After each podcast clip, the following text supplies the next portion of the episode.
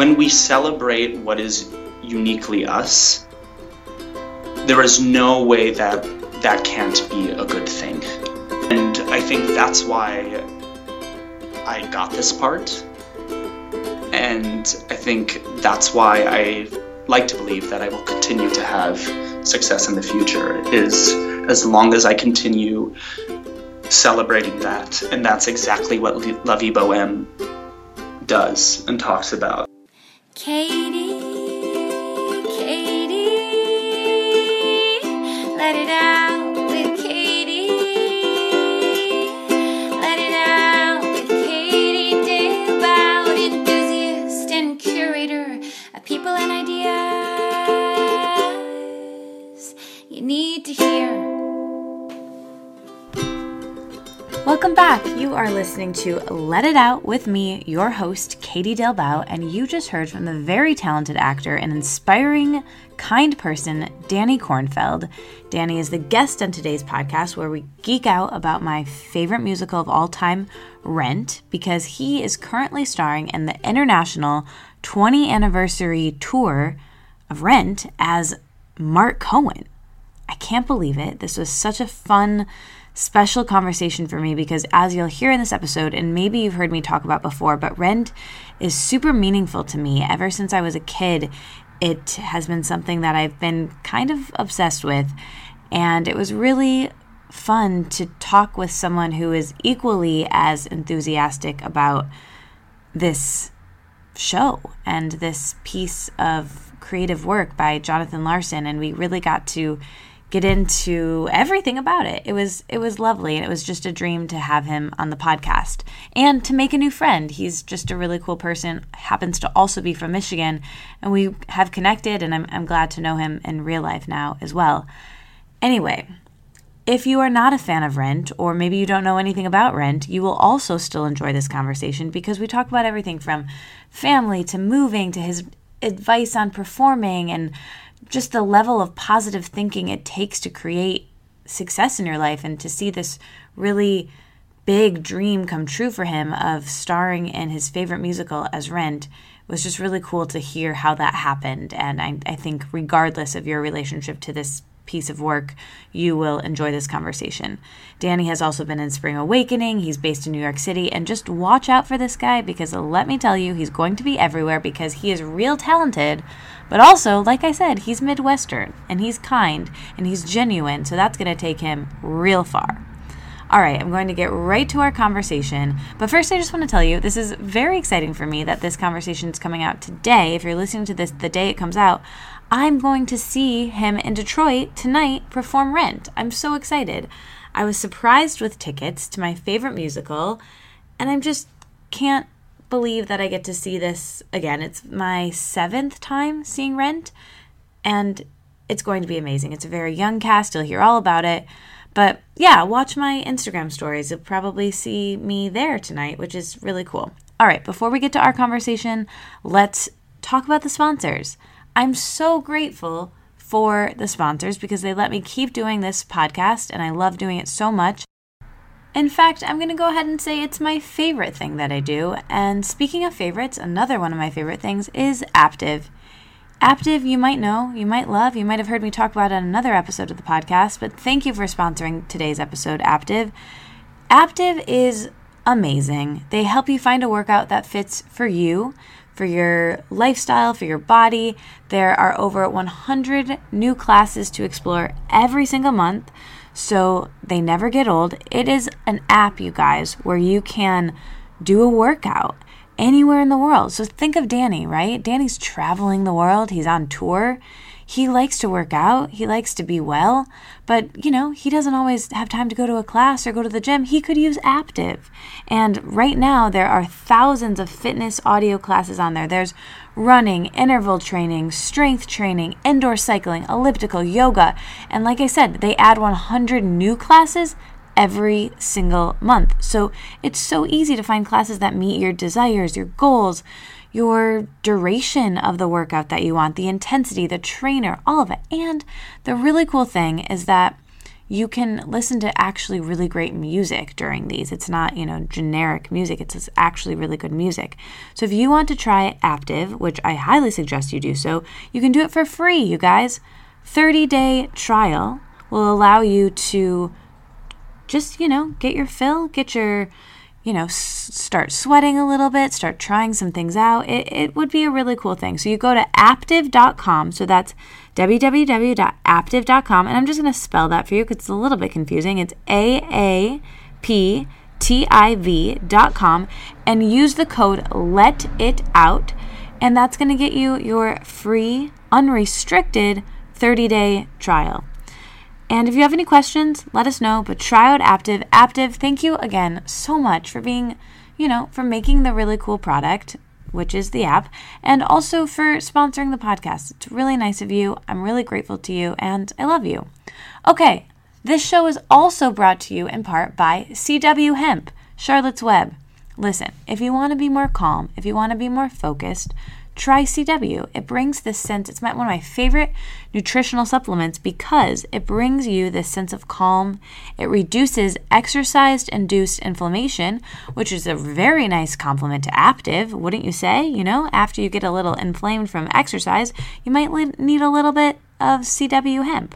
It also increases your focus, which is really awesome. It's a whole plant hemp cannabinoid extract and it really just helps you relieve stress. I love it. It gives my body this sense of calm that I can't really explain, but I enjoy it a lot. It is great. It ships to you in all the states. It's non psychoactive. And again, I love it. It was something that was introduced to me by my friend Pete Holmes when I was in Hawaii, and I've been using it ever since. So if you want to get 10% off their products, I highly suggest you do so. Use the code Let It Out, and that's what will happen. You'll get 10% off your products. All right, I love you guys. Here is my conversation with Danny, and make sure you stick around to the end of the episode because I will give you the emoji for the episode, and then we can all, you know, be connected. I'm so excited to, to get to talk about everything. You're such a talented performer and and from what I've found on the internet and just been like since following you for the past couple months since we've been trying to plan this you seem like such a cool person and I'm so excited to get to your experience in the 20th anniversary tour of Rent but lately on the podcast I've been starting in the present before we get to the past so what Cool, I love Yes, yeah, I think it's I think especially for rent, no day but today, it's a good spot to start in. Um, but what are you learning today? What are you most excited about today? Yeah, awesome. Um, let's go with start with week. Um, San Fran. What's amazing about being on tour is obviously getting to experience so many different cities around the U.S. Yeah. and I've never realized how wonderful of a country it is that we live in, just in terms of the geography. That I could be in the mountains one week and the beach the next, or even in the same day. Like California is incredible for that. You have you have the water, you have the mountains, and you have the forest, um, and then just getting to experience so many different kinds of people and foods and their culture and the fact that all that is encompassed in this beautiful country that we get to live in has been blowing my mind in the best of ways. Um, and specifically, these past two weeks, San Francisco is, I feel like, the true foundation of um, just so many things that have sprung onto even bigger things for our country, just in terms of like the LGBTQ community and uh, the Hispanic community too. So getting to spend time there and learning about that history of the mission and the Castro has has been some of my favorite favorite favorite um, opportunities so far along this 10 month journey that I'm on. Oh, I love that. And it's so timely right now with everything happening in our country. And it's so cool that you get to see so much of it so quickly. And I know that you grew up in Michigan, like me. So, Yes. is this your first time? Did you travel a lot as a kid around the country and, and world, or is this your first time seeing a lot of these cities? It's interesting. My parents were so good about taking us on vacation. And I feel like looking at it now, the vacations that we go we would go on were very um they were relaxing and they were nice.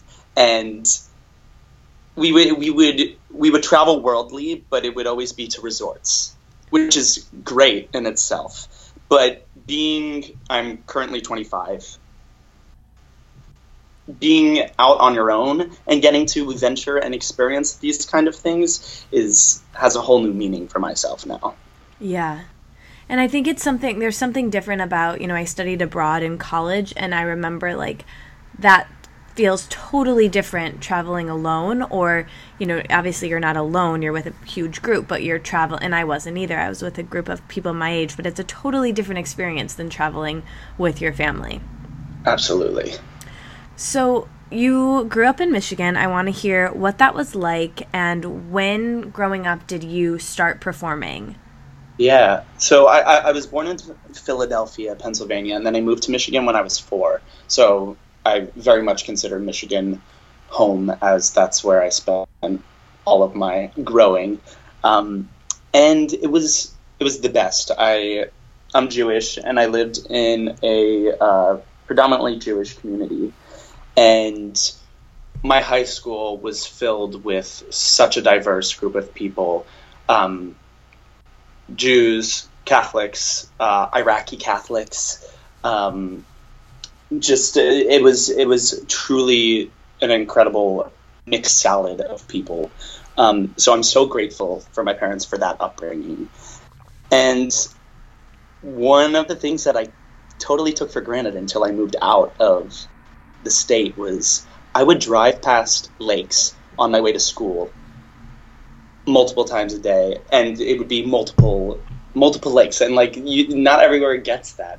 And just the beauty of Michigan is in the water and the trees, and I, I'm I'm just so grateful for that.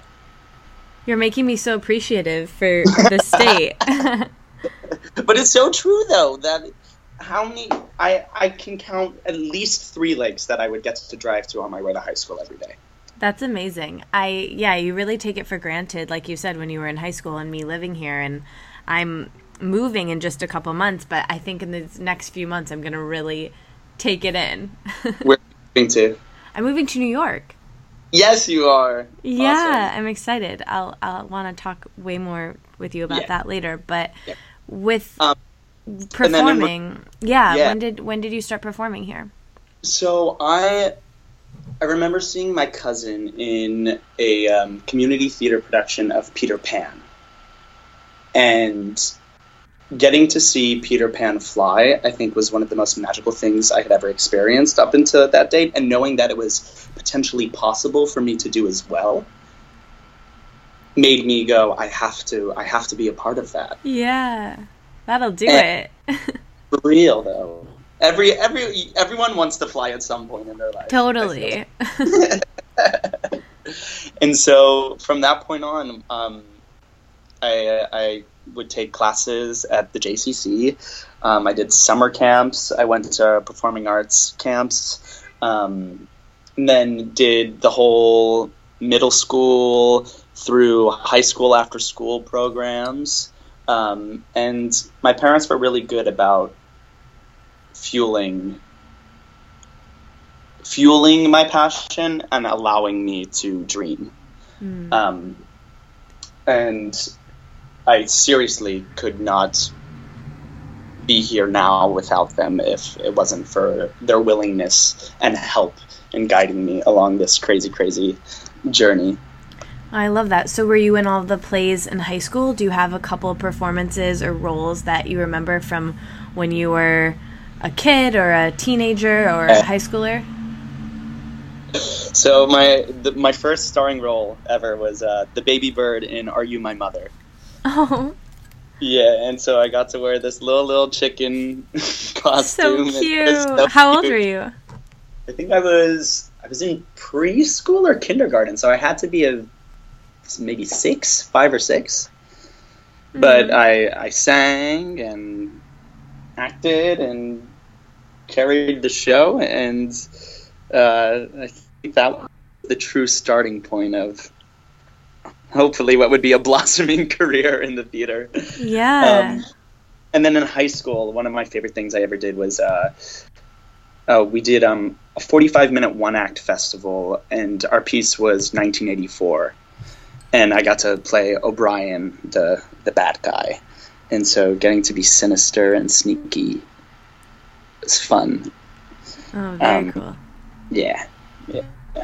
So your parents were really supportive. Are you an only child? Do you have brothers and sisters? I have an older sister um, who's not involved in the arts, but she's an incredible woman herself. Um, she recently graduated from Michigan Law School, and uh, she actually works for IRAP, which is the International Refugee Assistance Program. So, really, up until maybe a month ago, not many people knew what that was, especially not my friends and whatnot.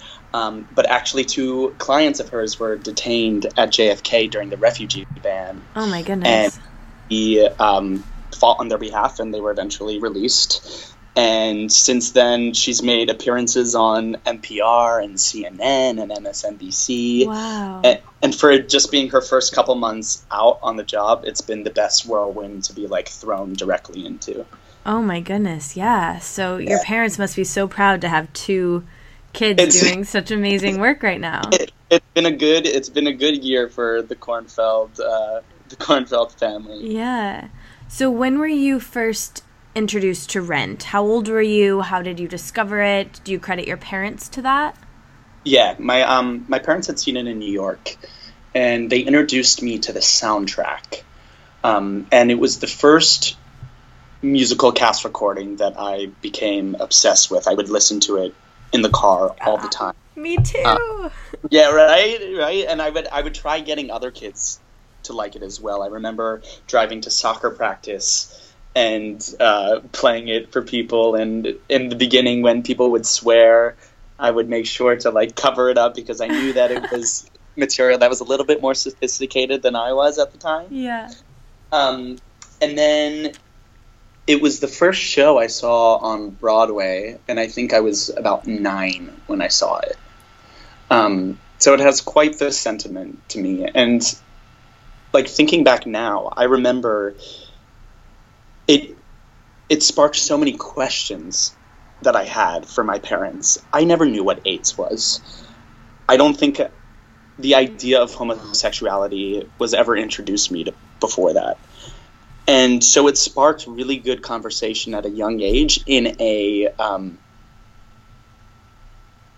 in a safe in a safe environment to be talking about it in a way, if that makes sense. Oh my gosh, it makes so much sense. I was probably I'm a year older than you, and so I, we were probably around the very same age when we first discovered Rent, and it was the same thing. My uncle is a director and lived in New York City, and for Christmas one year gave my mom the soundtrack of this musical, and same thing. I remember. I think we had the tapes weirdly, and then we Oh. had the like two set CD later. But same thing, I remember listening to it in the car to the point where I don't even know how it happened. I didn't try, but I just had it memorized. It just became a part of me. And I didn't know what I was singing. I didn't, the concepts of it went over my head for the most part, but I knew there were bad words and I would kind of like pause and be like what's is my mom going to do anything about this or is it fine and and then like you said later in life it it spawned i didn't really like have conversations with my mom about what was happening because i think i was just like too afraid to ask and we didn't really like discuss it. But i think later in life things would kind of reveal themselves just as they do as you grow up and it'd be like oh that's what they were talking about in rent. And it, it really like you said opened my eyes to so many things that i wasn't aware of And one thing specifically, I remember asking my mom. I was like, "Collins and Angel. They love each other. They're they're like they're two guys. Like, how do they know that?" And I remember her being like, "They just know." And now, of course, I understand. But then it was just so perplexing to me. And I wonder, I don't know that's because I, I didn't start kissing boys until I was 22. And I, I'm still trying to pinpoint for myself if there was some true awakening in my life of uh, self discovery.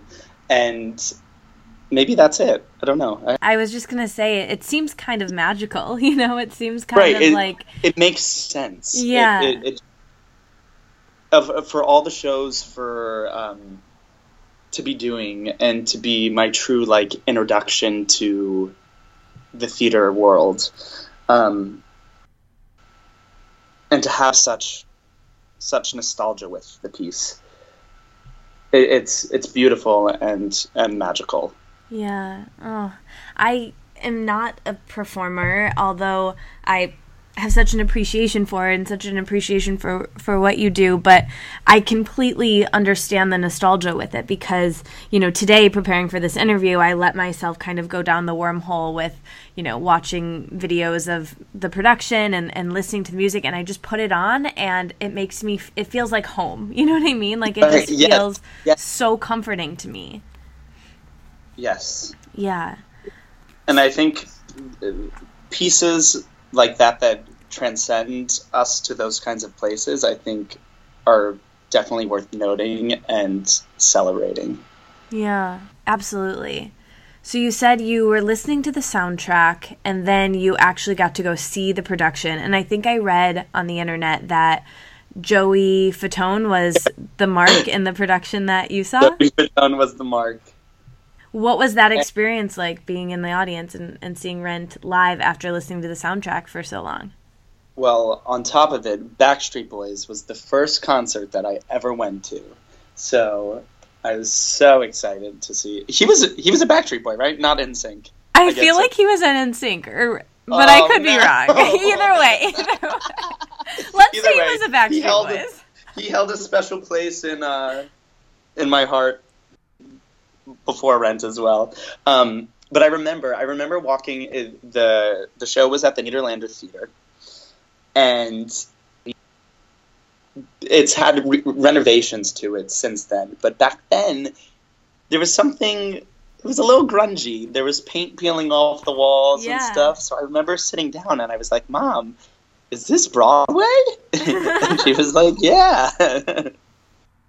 and so, um, but then the show started, and knowing knowing the soundtrack the way that I knew it, um, and it's it's kind of the way that audiences feel about it 20 years later while being on this tour is that people get so excited because they know what's going to come and there'll be applause before things happen just because they know what's going to happen Yeah. um, and so I remember being so excited to get to see La Vie Boheme, uh, the Act One finale, and just any time that like something, it's kind of like the same feeling you get knowing that you have the chance to see your favorite book come to life in a film, Yeah. whether it ends up being what you thought it was or not. There's something so special and it just fuels you in a way that it like it justifies your own imagination, even though your own imagination doesn't ever have to be justified. It's just nice when uh, when you get to see what you're dreaming up in your head. Yes. Oh my goodness. Uh, That you articulated that so beautifully about a book becoming a movie because it it felt like that for me. It was like and you know this, the soundtrack has a lot of the show in it. It's not just like song, song, song. There's a lot of, you know, it's a rock opera, so uh, most of it is sung, but there's a lot, most of the show is in the soundtrack. There's very few parts that that are spoken that aren't in the soundtrack. So I remember I could kind of figure out what was going on and I clung to like that little booklet that came with the CD right, right. and I would like and I would read it and I knew it but then when I got to see the show and I saw it for the first time I was also 9 and or I think I was 8 actually but my I saw it with my parents it was my first show that I ever saw in Toronto and um I saw it there and I remember just being like oh, this is what I'm hearing, and filling in those little gaps. And still at the time, my mom tells the story of like people kind of looking at her with an eight year old being like, why did you are you a Yeah. terrible parent and um and she was just kind of like whatever but Oh, well. um yeah yeah and i and i didn't really understand exactly what was happening but i just knew i loved it and and i was you know like you said just drawn to it but Yeah. if you could pinpoint you know from then or just like as you got older and then i want to know too like as you got older you know beyond nine years old and got more into theater and musical theater what drew you to rent or what how did your relationship with the piece kind of grow or change or did it stay in your life or did you kind of you know go away from it as you got older Yeah. Um, I think I think La Boheme was definitely the number that made me fall in love with it. I mean, the number is incredible for many reasons. It's unreal singing, unreal dancing, but the fact that it's celebrating the expansive um, culture that we have in art, film, uh, just in politics, and it's celebrating all these people who probably are seen as outsiders or uh, uh, an outcast at some point in their lives. Um, and we see them being celebrated for the people that they've grown up to be and the work that they've accomplished. And like no one is safe from being mentioned, which I think is awesome. Um, and even lifestyles too are talked about. Uh, so I think I knew I knew there was something really good there. Like Yeah. like you said, and I've said before, I probably didn't understand all of it and didn't know every single reference until I started rehearsals for this because I had to. um, but I, I knew that there was a lot of good in it, and I think that's that's what stuck me is that it was it was celebrating what's what's so unique about everyone. Um, yeah and the I- act the act ends with that. It ends with "Viva la vie boheme," live the bohemian life. Yeah.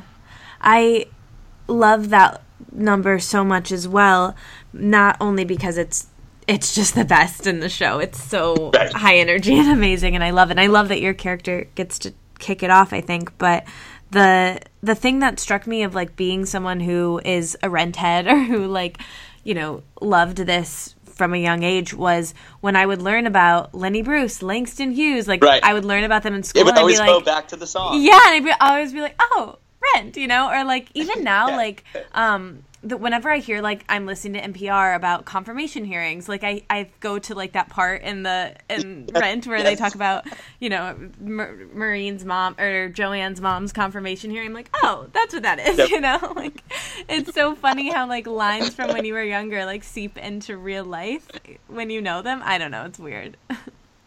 Absolutely, absolutely. One of the things I had to do for myself too was unlearn some things that I thought they were saying in there that were so wrong. Just things I heard incorrectly. Yeah, that's so funny. I always do that just with like normal songs that I'm I can imagine that happening. That's so funny. Do you remember any? I think it'd be so funny to know. One was um, that we say Václav Havel, the, the playwright and politician, um, which I always thought was Botswana, which is not correct. Oh my gosh, so funny. yeah. It's so funny how that happens and you just it's kind of like learning a language as a kid. I feel like that's why I know every line of Rent where like I'm not a performer. So when anyone asks me like a fun fact about myself, I always say like I know every line of the the show Rent. And I think it's like when you learn a production when you're a Oh, I love that. Your fun fact. Right? Yeah. It's funny because when you learn a language as like a child, they say it sticks with you, and I feel like Rent was the language that I learned, so it's gonna just like stick with me for life. Mm. I totally resonate with you on saying that it's kind of the language you learn. I feel like this was this was the the musical theater language I learned. This was the this was the beginning of everything for me. Mm. And it's I feel like I've always I've always carried the language of rent onto my career and wanting to make it happen. I love that so much. And it's so cool how it's come full circle for you Yeah. playing Mark now. So, how did you find out about the 20th anniversary tour opportunity and what was the audition process like? Tell us about that. Tell me Great. everything. Yeah, so um, I saw a posting for it online. What were you doing at that time? I was sitting in my apartment in Harlem. I remember I was I was at my my cute little table. So you'd moved to New York and you you went to college for musical theater? Correct. I studied at Syracuse University, which your friend Gabby Bernstein is an alum of too. She was- yes. yes. She came to speak while I was at school. Oh, that's amazing. Yeah. Small I love world. her. Yeah, such a Yeah. small world. Yeah, because she was a theater major as well. Yeah. I love that. So, so yeah, yeah. So I, I, I studied I studied at Syracuse, and then moved officially to New York in the fall of September 2014. nice. Um, so I think so that would have been when I when I found out about the audition. I was probably there for about a year and a half. This was back in February of this year, so a little bit more. Um, but yeah, I, I, I was sitting at my table and I was checking my the various audition websites that are out there, and I had no idea that it was going back on tour. And I was like, "Oh, okay, like yeah, I'm gonna I'm gonna get this. I'm gonna do this." Um, and what was nice about this situation was that you could sign up online in advance as opposed to having to like wait outside early in the morning at 5 a.m. So that, that was that was something else that was very appealing to me as well. Um, so I I put down in my calendar this specific time that I was gonna have to like log in to sign up because I knew that it was gonna disappear. All the spots would be filled in a matter of minutes. It's nuts how crazy things go. Um, and so yeah, my fir- first audition I think was in March. Were you then- performing at that time? Were you doing other things? I was starting a. Did you ever read the book Wringer by um, Jerry Spinelli in elementary school? No, but I loved his book Stargirl. Did you ever read Stargirl? Yeah, exactly. That, yeah, yeah. It's another great book by him um, Oh, about cool. a boy who saves, whose town has a, a pigeon hunt every year, and he thinks that it's wrong, and he befriends this bird and stops the pigeon hunt. Oh, I love that. So I was I was just beginning to work on that, and had my first audition for this, um, and seven rounds later is when I finally Seven. got- Wow. seven. I was in I was in and out of that room seven times over the span of a few months. I I, I got the call May fifth, I think it was, that I got the part. So it was it was quite extensive. Um, but what was nice though was that having having the focus of doing this other show um, didn't allowed me to not drive myself crazy with overthinking about what was going to happen. Yeah. Oh, that's great. Did you know that you wanted to play Mark from the beginning? Yeah, absolutely. I knew that if there was anything that I was going to be doing in the show, I thought that maybe, maybe I would be mm, uh, considered for his understudy um, and be in the ensemble. I thought that was probably more highly probable to happen. Um, but I knew that if it was going to be anything, it would be Mark. What is it about that character that you love so much? so I feel like amongst my group of friends, I I'm very much the floater. Um, I love I love having my different pockets of people, and I'm currently single, and I think there really is something about being being the one who gets to watch your friends in their relationships.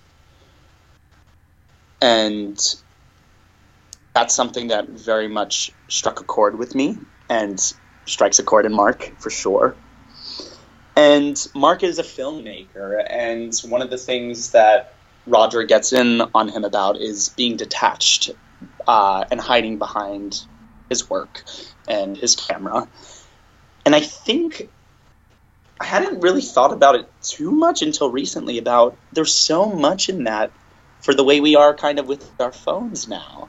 Oh yeah. I don't think it's a direct parallel, but there's there's a safety we put up and I I've, I, I think it's fascinating that while while it's different that this is his passion and his creativity and his fuel for what drives him is making films. Um, stepping back and being the one who's observing everything is deeply complex. Wow. Yeah, I've never made that parallel before, but it seems pretty spot on between social media and, you know, at that time there wasn't anything even close to social media when this was written, but it seems like it was ahead of its time having that conversation. Yeah, yeah. So, how much preparation did you personally do for the role? Did you study Anthony Rapp or other performances of Rent? Did you make it your own? Can you walk us through that process? I obviously I, I saw the show on Broadway. Um, I watched the 20th anniversary. I mean, sorry, not the 20th anniversary. The final, um, the final production that was filmed live on Broadway, where um, Adam Kantor played Mark, who I have a lot of respect for. Um, and I'd seen the movie, and then from there, I kind of wanted to stay away from looking at much more than that. I, I, I knew I knew the piece and I knew I knew the story that we would be telling. So I wanted more of my research was going to be on what life was like during the late 80s and the early 90s in New York on the Lower East Side. And so with that, I, I of course, um, I watched and listened to La Boheme, the opera that it's based on. Um, I uh, read uh, And the Band Plays On. Um, I, if it's the most extensive investigative journalism of the AIDS epidemic. And I watched a couple different documentaries on the AIDS crisis and being familiar, just reading about Jonathan Larson and his other works like Tick Tick Boom. Um, that was that was most of the prep I did. Yeah, did you feel like you wanted to it seems like from what I've seen and I haven't seen the the show yet with you guys, but it seems to me like it's very true to the original aesthetic of it, like your costumes and the way that you the original choreography is it is that true? Yeah, that's true. So the it's the it's the same direction, same choreography, pretty much the same design as what people saw back in 1996. And we our cast is very people keep saying that we're such a young cast. We span from uh, 19 to I think 30. Wow. Um, and so it's it's while it's the same show as back in 1996, it's it's not. It's different. It's it's it's new people. It's it's a younger generation who wasn't alive during that time, but is taking that knowledge of what life was like and coming to it with our current modern day mentality and sensibility. Yeah. Do you think, you know, with this, like you said, you know, being young actors who didn't live during the height of the AIDS crisis or, you know, when New York City was grittier, you know, how do you guys connect with this piece in the Yeah. political climate that we're in now? And is that something Yeah. that you guys talk about frequently? Yeah, absolutely. Um, I think one of the most helpful things for me has been hearing personal stories and uh, one of the true gifts that we got was during rehearsal. Um, Victoria Leacock, who's Jonathan's best friend, came in and she spoke with us and we had lunch with her and she told us stories about all their friends and it's all the names that we hear in life support the number life support Yeah. um, and i think it was g- getting a first-hand account for that is so helpful and obviously we're never going to know truly what it was like but getting to hear those personal stories gives us some kind of inclination on what life is like. Um, and back to where we are today any piece of theater literature film anything that promotes love and inclusivity and the celebration of being different and what's unique about us is a message that needs to be spread and shared and celebrated and will truly i believe remain timeless no matter what happens in the world Yeah. Does because of the current political climate and everything happening right now, and you've been performing this for several months before the election and, and Right. after, how has that changed, you know, how it feels like to perform it? Does it ever feel more like activism in some ways? Absolutely, and that's I, I'm so grateful for this opportunity because one of the things that I constantly get on about myself and discussions that I have with my group of friends is that we don't do enough, and we take our life in New York City so much for granted for how easy it is, how convenient it is, and some of that I think is our age and just having the resources in or knowing about the resources that are out there to get involved in the ways that we want to get involved um, on top of living life and making a life for our own and having a job and whatnot. But but it's truly getting to this show now it does feel like activism. When when we're preaching um, the opposite of war isn't peace it's creation. And give in to love or live in fear. Th- those kind of mantras are the most positive but also not not weak um, stances. Yeah. Yeah, and it's all so relevant today and it's all so pertinent, I think, and important. yeah Is what is your favorite part to perform each night? Yeah, I have two. Um, my favorite, in terms of just like the acting of it and the singing, is "Goodbye, Love." Um, when everything's falling apart and everyone is going their different ways, Angels just passed. Um, that number, I think, is so well constructed and it's so beautifully crafted. Um, and then I also love Tango Maureen because it's just so fun Oh, I love it's so silly. And, and uh, Jasmine Easler, who plays Joanne, is a powerhouse, and just getting to do that with her every single night is the best.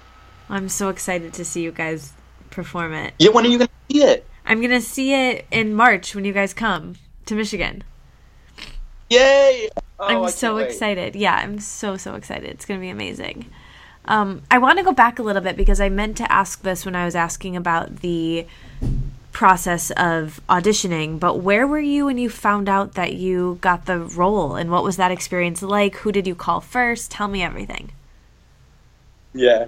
So I was at uh, a Bright Star. I was seeing a musical on Broadway, and it was intermission, and I checked my phone. Uh, I had a buddy who was working as an assistant for the casting director. So I ch- checked my phone, and I had a whole bunch of missed calls, and I had a text from him that said, "Call me right now. Where are you?" And so I called him, and he was like, "You're it." Oh Your my mark. gosh. Did you like- know? Did you have a really good feeling, or were you like, how did you feel? I mean, obviously, you'd gone in seven times at that point, so you had to kind Right. of have some inkling that you might be it. But like, did you? What were you thinking? Well, I knew I was really, really close. Right. the my final final callback was that day, and I knew that they were going to have a meeting that night to discuss casting. That's what that's what was told to us, and it was the perfect feeling of knowing that I had done and given every single possible thing I could have done and shown them and knowing that I left it all truly in the room made me okay with whatever the outcome was going to be. Um, and it's nice to have that feeling. I think it, it takes the pressure off yourself and just just the scenario. Um, and so I knew I knew that I had done the best job that I could have possibly done. And deep down did I think I was going to get it? I don't know. I I feel like I I doubted myself in order to be safe. But that's not that's not always the best thing. But I feel like there was something in me that was like this is going to be it. Yeah. Um, and so, so he told me, and then I can't tell you what happened at the end of Bright Star because I sat through the whole second act just like reeling in it and, and getting so so excited and also in shock. It was it was surreal. What did you do after that? Who did you call? How did you celebrate? So it was it was really cool. Um, the current seniors from Syracuse were having a cabaret that night, um, and they they had just recently moved to New York City, and this was like their first like like we are here, we are here, um, and so I called my parents outside of that before going in and told them, and What was their reaction?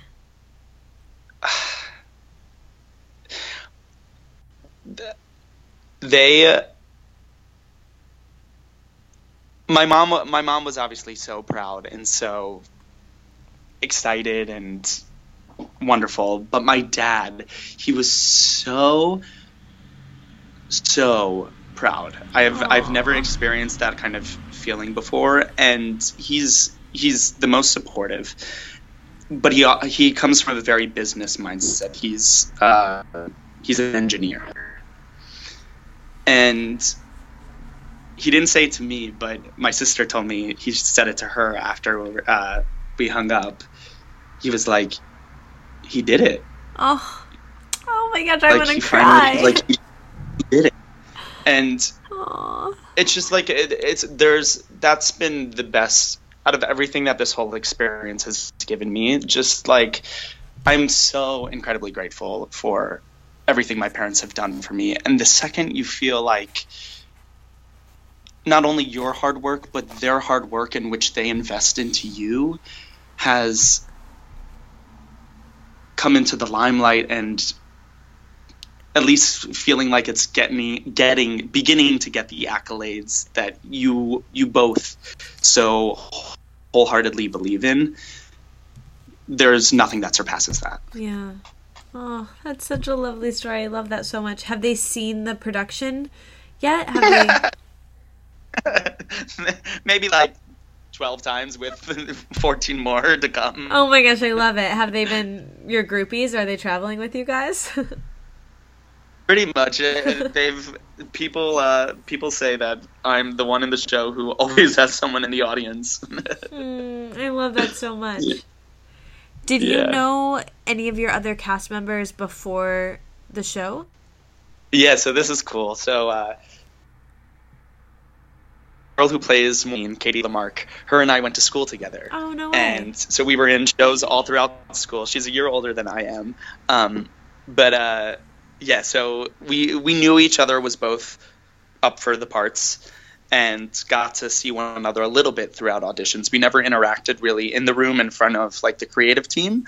But there was a moment when uh, the director he saw us uh, chit chatting in the hallway and giggling, and we don't know if that helped anything, but we know that he definitely saw it. And knowing like Mark and Maureen's history in the show, it just kind of makes sense. Yeah. Katie and I never dated, but oh, I love that. but there's that. definitely some sisterly brotherly love in our relationship for sure. Oh, that's great. What has what was the rehearsal process like? And do you remember like meeting everyone for the first time? Yeah. So our first day was August 15th.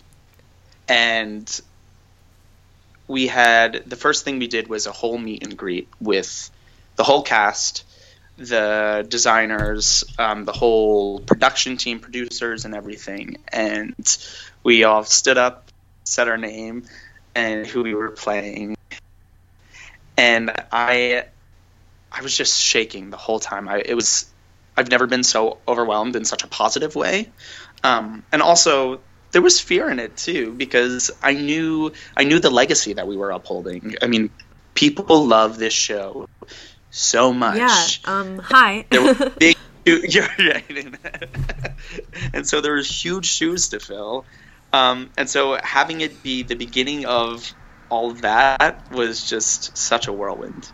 yeah. And so yeah, so our um, we worked with the original choreographer, uh, the original music director and music supervisor. So it was all that's that's what's so incredible about this show is that once people work on it, they care about it and they want to continue on and sharing into the legacy of it. And so that's why so much of the original creative team came back to work with us. That's so cool. Yeah. It has to feel really cool that the original cast and you guys both are working with the same people and, and singing the same lines and Right. that just has to feel so wonderful. Yeah. And what's amazing too is on cast members part too is that they during rehearsals we we FaceTimed with Daphne Rubin Vega, the original Oh, cool. And Anthony and Adam sent us messages Oh. of well wishes and different Mimis from past companies came in and sat on on rehearsal. Like not every show that doesn't happen for every show. But there's something because of the message that the show celebrates and the way that it connects you with the people that you work on it with. People want to people want to remain connected. Yeah, it's almost like a lineage, it feels like, of this like Yes. pride for it that never dies. Very much. That's really cool. What has touring been like? You've been doing this for for many months now, and you still have many more to go. What you've mentioned a little bit about, you know, how great it is to go to different cities, but you know, when it comes to the show or traveling, you know, what are some challenges of it? Yeah. I this is the first time in my life where work is with you 24/7. And that's a blessing and also a curse. Um, I I love I love my life in New York City. I love the group of people who I've created and called family now. Um, and so leaving that is hard. It is. So for me, it's been finding what are those daily, those daily practices, the daily rituals that I can have in every city that I go to to create some form of normalcy for myself. Yeah. Um, so that's been, I, I think once you're away from something, you realize how what what means to you and what's important to you. And it goes back like it's hard. Like I would love to be in a relationship. Can't really do that when you're leaving places for one week. Um, but with with those kind of things, the the opportunity to get to see, like I said earlier, about how vast this country is, it's a different. It's just as it, it's it's wonderful in its own way, Yeah. and I think I think it's interesting. I think that once we always are focusing on what's not right in our life when so much of it is. We are always looking to have all parts be equal and plentiful and wonderful. Yes, preach. I love that. I think focusing on the good rather than, you know, the areas of lack is Right. The way to go. What Yeah. are some of those self care rituals that you can kind of keep even when you're on the road or some things that are really important to you? Yeah, um, when I wake up, I try not looking at my phone for the first 20 minutes that I'm awake. Um, I'll then usually make my coffee, and hotel coffee differs in quality and taste for sure. But uh, I'm big on to putting coconut oil in my coffee. Nice. Uh, Yeah, Love the high, that. fat, high fats in the morning. Um, and so I carry around my little coconut oil with me everywhere I go. Love it. Um, and then I'll try I'll try working out in some capacity. One of the things that I've discovered that I love doing is hiking. So if there's an opportunity for me to go hiking in a city, I will definitely go out and do that. Um, I I've been journaling a lot, which I like just for getting my thoughts out, obviously, but also just being able to remember everything.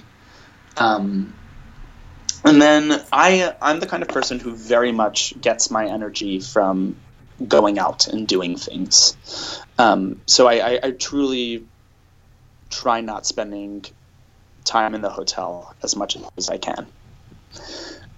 And then it's for me it's it's I like having my like daily phone calls with either my mom or my dad or my friends or my sister. Um, it's important to me to hold on to the life that I have back at home because this job is only temporary. Um, and I know that come June 25th, going to be thrown back into the mix of seeing what comes next. So keeping up those relationships Yeah. is is is very special to me. I love all of those. And I don't know if you know this, but I knew I liked you. And when you said journaling, I was like, oh my gosh, that's amazing. My book that came out last year is about journaling. So I'm going to have to send you a copy. Uh, I would love. I much. love that you're. Have you always been a journaler and someone that processes things? Because I, like you, always say I don't know what I'm thinking unless I'm I'm writing. Has that always been something that you've done? So I set out. Um, I set a goal for myself last year to journal every single day for a year. Um, and initially, it was more for remembering, and forgetting is one of the biggest fears I have in life. And so it would just to be to recount my day, funny things that happened, and I would try keeping it mostly positive things. And then it's kind of transformed itself in its way because there's no right or wrong way to journal, which I'm sure you elaborate much more into your book, which I can't wait to read. Um, but uh, now it's it's it's gone on to remembering and recounting, but also like working through things for myself and and uh, yeah, I love that. Yeah, I say in the book, journaling can be like self therapy and self reflection and just a way to develop more self awareness and get to know yourself better. Right. And I never wanted to feel like I'm doing it out of necessity. And so that's why I feel like it need, it's needed to take on its own way of writing about whatever I want to write about.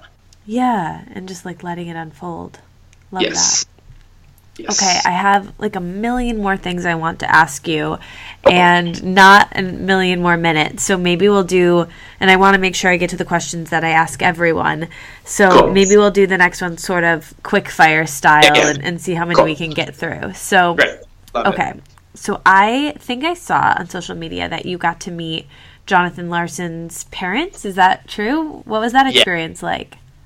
So we had um, we had dinner with Alan Nan, and they brought in old newspaper clippings Oh. and pictures and initial drafts of stuff that he had written uh, in high school, and um, we got to see uh, three early clips of him performing songs from Tick Tick Boom um, for anyone knew who he was.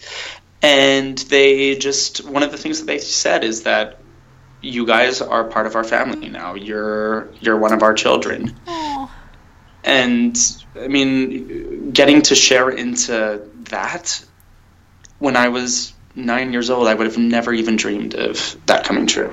Yeah. Wow. What do you feel about, you know, what happened with Jonathan Jonathan Larson and how he, you know, had this huge success that he didn't really live to see. How did that make you feel when you first heard that story and then now playing Mark? Mm. It's the most beautifully tragic tale I could possibly think of. I I think it's tough. I, I, I, think that if he needed, he, he's, he did what, wow, that's hard. Um, he, I feel like he created what he needed to create. And while there was an extensive, extensive career ahead of him, he created something that's so truly artistically successful, commercially successful, and something that people genuinely love working on and creating. So, in a way, it's like my job here is done, you know? Like, take this on with you and carry this out for the rest of time. Yeah.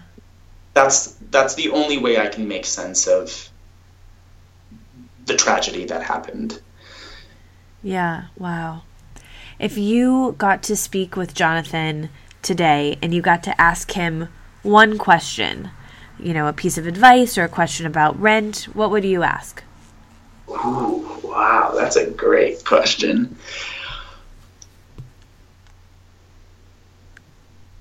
I would want to know his thoughts on what the future of musical theater would be, where where he thinks we're going, where he thinks we're headed, and just in terms of all the different styles that have come out now. That's such a um, that, that's such a brilliant question and something that I've not thought about. And I wish I, I I wish I could come up with something better. No, I think I- that's great. What do you think his answer would be to that? If you had to, not to put words in, in his mouth, but kind of knowing him as well as you do.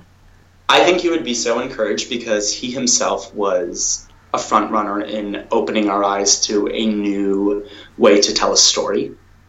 Um, and like Lin Manuel credits Jonathan Larson for for not only In the Heights but obviously Hamilton. Um, and so I think I think he would be really encouraged with the way things are going in terms of just the way that we continue to tell stories. Yeah. Did you see La La Land, and what do you think? What did you think, and what did do you think Jonathan Larson would have thought? I think.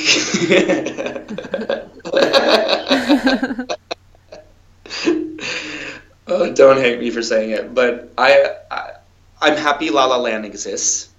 I, I'm glad that that story is being told, and I think Jonathan would agree with me.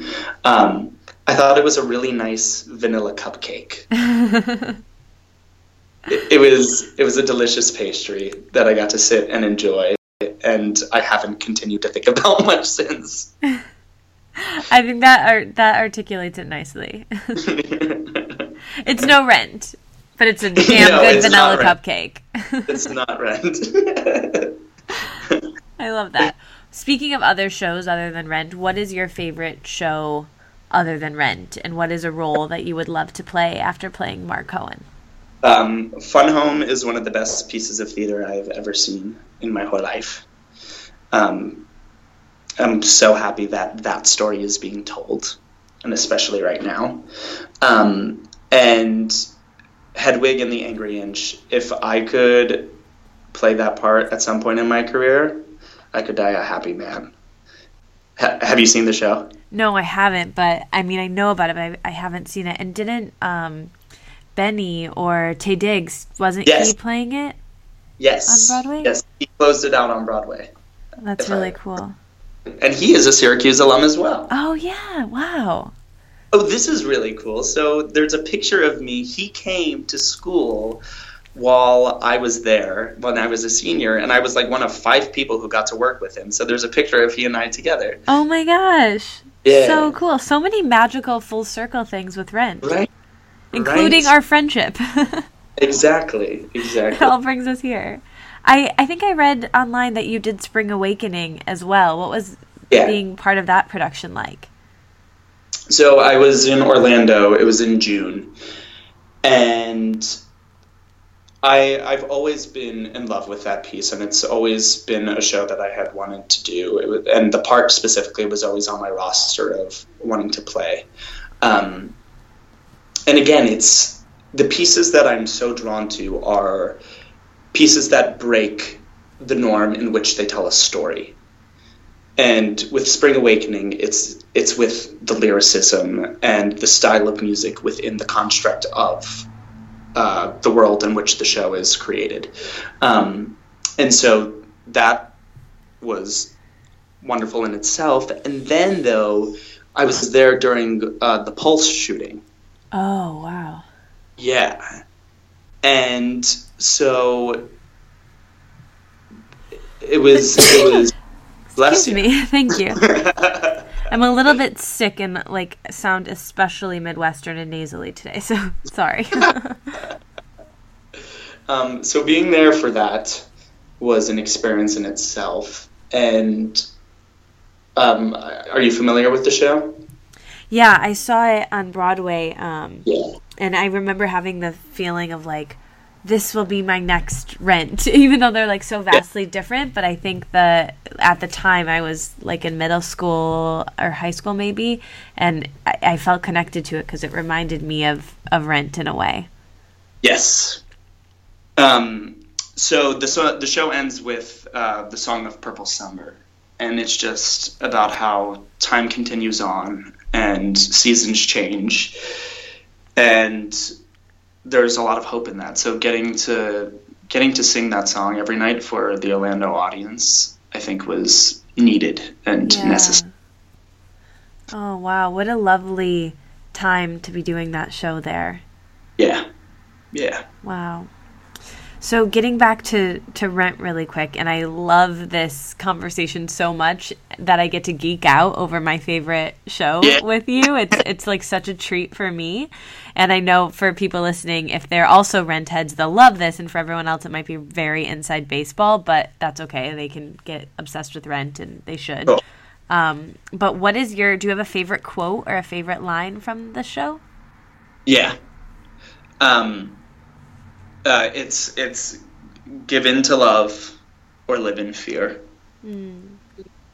And I think that encompasses so many different aspects of people's lives. And it's something that everyone needs to hear and continue to reaffirm. Yeah, absolutely. What has doing this show and this show in general taught you about yourself? Oh wow.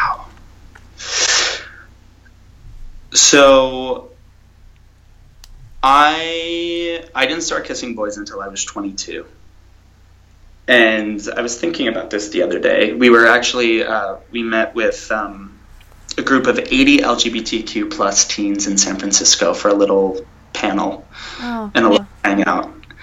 And one of the things I I realized and I started talking about is that there was no way in hell that I could have ever done this show three years ago.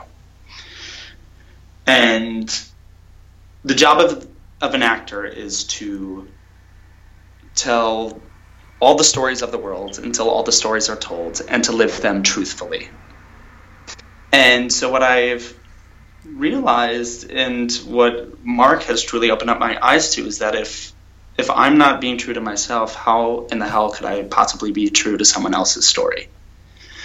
Um, and so I think being on this journey, Mark is he's different than me, but there's also so many similarities. Um, and I, I, think it goes back to when we when we celebrate what is uniquely us. There is no way that that can't be a good thing. Yeah. And I think that's why I got this part. And I think that's why I like to believe that I will continue to have success in the future is as long as I continue celebrating that and that's exactly what La Vie Boheme does and talks about then I know that I will be happy in whatever I do. I love that. That's beautiful. What advice do you have for people wanting to be performers? Yeah. Um, I think I think it goes back to that with finding what is uniquely you and honing in on that because we are unlike any other person and the second we start celebrating and identifying what those are uh, that transfers into your work as an actor. And that's your niche. That's that what that's what raises heads and people makes people go hmm what is that? Who are they? Um, and the other thing is i think staying passionate in whatever it is that you do because passion is something that can't be taught. And it's something that as long as you continue to fuel the fire of and seek out there is no way that you will not be successful because you won't allow yourself to not be. Because there's no other way. I think our passions change over time but as long as we truly remain passionate in whatever we believe in we will always be growing towards that Yeah. I love that answer. When you're not touring, you mentioned that you live in New York City. What is your favorite part of living there, and what is the most challenging part, and, and what advice do you have for being in the city? Um, great. I I think one of my favorite parts is getting to have an incredibly diverse, not only group of friends, but just people that you're interacting with on a daily basis. Um, the second you enter the subway, something exciting could happen. And in a city that's so big, I think one of the biggest challenges for people is feeling isolated and lonely. And so my biggest advice is find find those people who who are not necessarily blood, but that you can call family. And hold on to that and truly work on those relationships and care about them Yeah. and follow them. From what I know of Jonathan Larson, it sounds like that's really what he did in New York City to survive Yes. and thrive. and that's what all the characters in Rent do. We have Yeah. we have a group of unlikely friends from looking at them from the outside, but as the story progresses, we see why they are and why they have chosen the family that they have chosen. yeah. I love that. It's so timely and important. hmm What are, what's the most challenging thing about living in the city and any advice that you would give to someone coming from the Midwest maybe? Yeah. Um, I think obviously money is a big thing. And there's a beautiful little quote. I'm not to get it exactly, but it's it's something along the lines of uh, New York City has a way of making you only have five dollars, but it has a way of making you only have five dollars okay and saying that it's gonna be all right. And it's so true. It's just that like everyone everyone figures it out and that can mean so many different things but people figure out how to live there if, and i think there's something really special in that that the city allows allows for that and that's why it's one of the greatest places in the world yeah. Did you always know as a kid that you wanted to live there? Yep. I I remember walking in Times Square with my mom one of the first times, and I was never good about going to bed. I hated going to sleep. And I remember my mom saying to me, she was like, Well, if you move to New York City, you won't have to. Oh. And and that's something that has always stuck with me because I remember being, we were, it was midnight and we were walking around Times Square and there were so many people out and about. And I was like, I'm going to live here one day. Oh. That's I have a similar experience to that. My uncle who always lived in New York and lives in New York and the first time I visited him I was also 9 and also saw Rent, but he talks still now about like seeing my eyes for the first time in in Times Square. No, I think there's something the special. Yeah, yeah, about being young and being there. There's, there's nothing like it in the whole world. Yeah. Well, that's so exciting. Okay, so here are some of the fun quickfire questions I ask everyone. Just kind of say the first thing that comes to your mind. Okay, what's your favorite part of your life right now? Um, uh, uh, music, music. Nice. Um, what are you most looking forward to after the tour? Reconnecting with friends. What's the best thing you've eaten in the last week or month? Ethiopian food. Oh, I love Ethiopian food. Have you been to Yeah. Blue Nile here in Michigan? Yes, of course. It's so good. we should go if we're both here ever together. yes, absolutely. Um, It's a date. greatest lesson about family.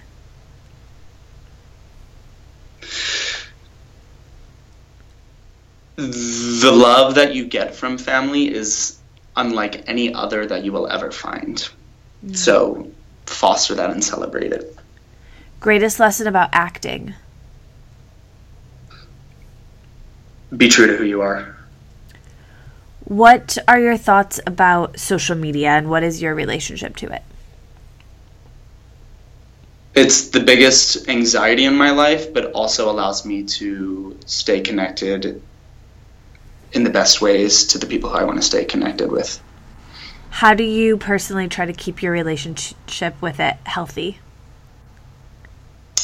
By knowing that none of it really matters at the end of the day, and that we get this false sense that by by accumulating likes and whatnot that everyone is talking about us, but really it's really easy to click something and go.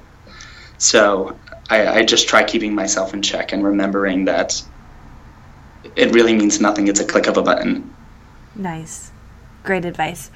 What do you do when you're feeling overwhelmed or stressed or you're just having a shitty day? How do you pull yourself out of that and make yourself feel better? I I ask myself what what's going to make you happy right now, and usually that would be going outside and breathing in fresh air. Nice. That always works. For real. How do you feel? Or a phone call to my mom. Or a phone call to my talking to my mom relieves stress for me unlike anything else. Aw, love that. How do you feel about spirituality right now and God and what happens when we die? I think that we have to believe in something. It takes the pressure off ourselves. And I, I, I believe in the universe and I believe in energy and I believe in fates. Love that. Me too. so you're having a dinner party and you can invite five people. Who do you invite? What do you cook slash eat? And what do you hope someone turns and asks you at the table? And what do you hope that no one asks you that you just don't really feel like talking about? okay, I would invite Ruth Bader Ginsburg, RBG. Nice. RBG, uh, Dan Savage, Nice. I love him. Love him like no other. Um, I would invite my mom. I would also invite Charlie Chaplin.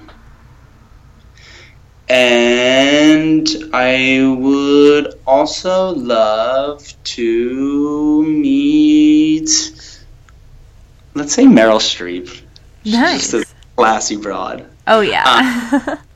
what I would That's a cook great for group. people. Yes. Yeah. What would you cook? I would make an incredible cheese and charcuterie plate, but then probably cook a paella because there's just so many exciting things in a paella. Yeah. And it takes time and it's filled with love. Yeah, that's the like Spanish dish, right? Yeah, yeah, Yeah. rice and food and meats. Yeah, yeah, With yeah. saffron. Yes, yeah. I studied abroad in Spain, and I couldn't remember. Like, I was like, "Is that the thing we'd always eat?" Yeah, totally is. Nice. What do you hope that is talked about at that table, and what do you hope doesn't come up? Um, I would love to talk about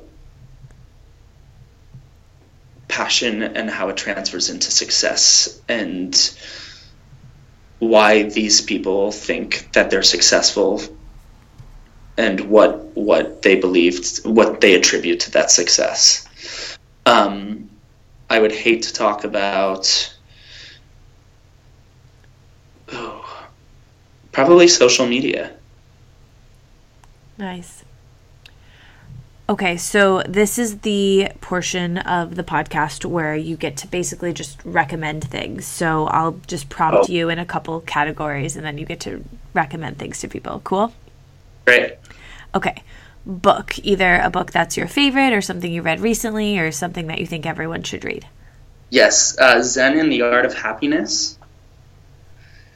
Oh, cool. Um, I haven't read that. It's great. It's short and little, very practical. The whole basis is you say to yourself, everything in my life right now is the best thing for me, and you will ultimately be happy. Ooh, nice. I'm Yeah. going to add that to my list. Anything else? Any other books you want to let out? Yeah. Um, Sex at Dawn. It's it, it breaks down um, monogamy and how innately we are not meant to be monogamous creatures. I don't necessarily know if I agree with it, but the more I learn about it, I think it's helpful for all my future relationships. Yeah. Is that Esther Perel or is that. It's two people. I'm not sure. Anyway, Um, I've heard of it but haven't read that either. Dan Savage recommends it as well. Nice. We love him in this podcast Yeah. family. um, what about movies? Something you've seen recently? Something that you love forever? Um, Inside Out, I think, is one of the most brilliant films. I haven't seen it and I really need You to. have to, Katie. Yeah. It's so good. It's brilliant. Um, uh, Song Street, Sing Street, Sing Street, Sing Street. It's the most charming little film that I've seen in the past year. It's, uh, I think, it's an Irish film. Oh, Um, it's about a, a group of kids who create a band. oh, cool. and it's so wonderful. Um, and then favorite favorite movie of all time is The Green Mile. oh, cool. Yeah, Nice. What about Broadway show? great. Everyone needs to see Fun Home, which is currently on tour. Everyone needs to see Hedwig, which is currently on tour. Um, currently on Broadway, everyone needs to see Dear Evan Hansen. Oh yeah, isn't doesn't that have someone who was involved with Rent, like a producer or something in that? Oh yeah, that- uh, uh, same director. Same director. Yeah, I knew Yes. I saw something. And I've been listening to um, someone, a previous podcast guest, Josh Radnor, recommended it on Twitter recently. And I started listening to the music and loved it. So I It's definitely it's it. uh, and it's it's the perfect it's it's what we need it everyone needs it right now yeah. in the age of social it's it's perfect Yeah, one of my friends from work, um, we were on a plane together and he saw it knowing nothing about it and, and is not, you know, a musical theater geek like me and just had like so many wonderful things to say about it. I'm, I'm so excited to see it. What about a favorite actor and actress? um great i i think viola davis is a gift from the gods um i also my favorite actor is philip seymour hoffman the late philip seymour hoffman and i also have huge respect for uh, kevin spacey as well Nice. Awesome. What are you listening to lately? And is there a song or a band or anything that you've been listening to recently or that you want to recommend? Great. Uh, Bon Iver's new album. Uh, I think it's 22. It's Yeah. he does weird things with the spelling, um, but it's unreal. And the song uh, "Creek" is the most hauntingly beautiful song I've heard. Also, there's a song called Nights Like This by Lydia Bianchi. Victoria Houston Elm sings it on YouTube. It's just a singer songwriter song, and it's the most charming little five minutes that you can spend for yourself. Everyone should check that out. Ooh, yay. I'm so excited. I'm writing down so many things. I've got so many recommendations. Anything else in music that you want to recommend? Um, I also, being in California, I love the song San Francisco by the Mowgli's. Nice, cool. Okay. Um, what about city? A place that you've traveled to or somewhere that you really want to go? Maybe one of each? Great. London is my favorite city in the whole world. Being on tour, Nashville is the best um, conglomeration of city, nature, uh, just like food and culture that I've been to. Uh, Fort Collins, Colorado, I think is the budding blossom of Colorado and will be the next place to boom. And I love San Diego. Cool. What about food? Something that you've eaten recently or something that you love that you think people should try? Great. Um, Fort, I well, okay, this restaurant Raska in Fort Collins, Colorado, was the best Ethiopian that I've ever had. Um, can I give specifics? Yeah, of course, okay. please. Uh, Nopa in San Francisco was the best meal that I've had in quite some time. Um, and in New York City, the hand pulled noodle up in uh, the Washington Heights area is the best noodles that you'll ever have. Um, can we go together sometime? Yes, absolutely. Amazing. Great. I can't wait. What about a quote or idea or something that sticks with you that you want to recommend to people? Ooh. Oh, I wish I had one like off the top of my head. Um, mm, That's okay. When in doubt, just say no day but today. yeah, exactly, exactly. Measure your life and love. Yeah. Five hundred twenty-five thousand six hundred. oh, oh, wait, wait. I it's I don't know it off the top of my head, but it's it's like this is the gist of it. It's like to feel the intimacy of oh god, I'm not gonna remember. Let me see. I have it on my phone. Can I read it to you? Yeah, of course. Of course. Oh, okay. Let me look. Okay. Um, to feel the intimacy of brothers is a marvelous thing in life. To feel the love of people whom we love is a fire that feeds our life. But to feel the affection that comes from those who we do not know, from those unknown to us, who are watching over our sleep and solitude, over our dangers and our weakness, that is something still greater and more beautiful because it widens out the boundaries of our being and unites all living things. Oh my goodness, that was beautiful and timely. No idea who said it. oh, I love it. Well, whoever said it, thank you. And props to them. It was great having you read something. I forgot that I was talking to such a talented actor because just the way that you like read that so wonderfully was really, really top notch. thank you. um, what about podcasts? Do you listen to any podcasts? What's your favorite yeah, podcast? Um, I love Savage Love, Dan Savage. Uh, I, I was a little late onto the serial game, but I I listened to season one of that. I also like Radiolab. Nice, cool. Yeah. Um, well, this was amazing. Oh, I just thought of one thing I wanted to ask you actually. Um, that's specific to you.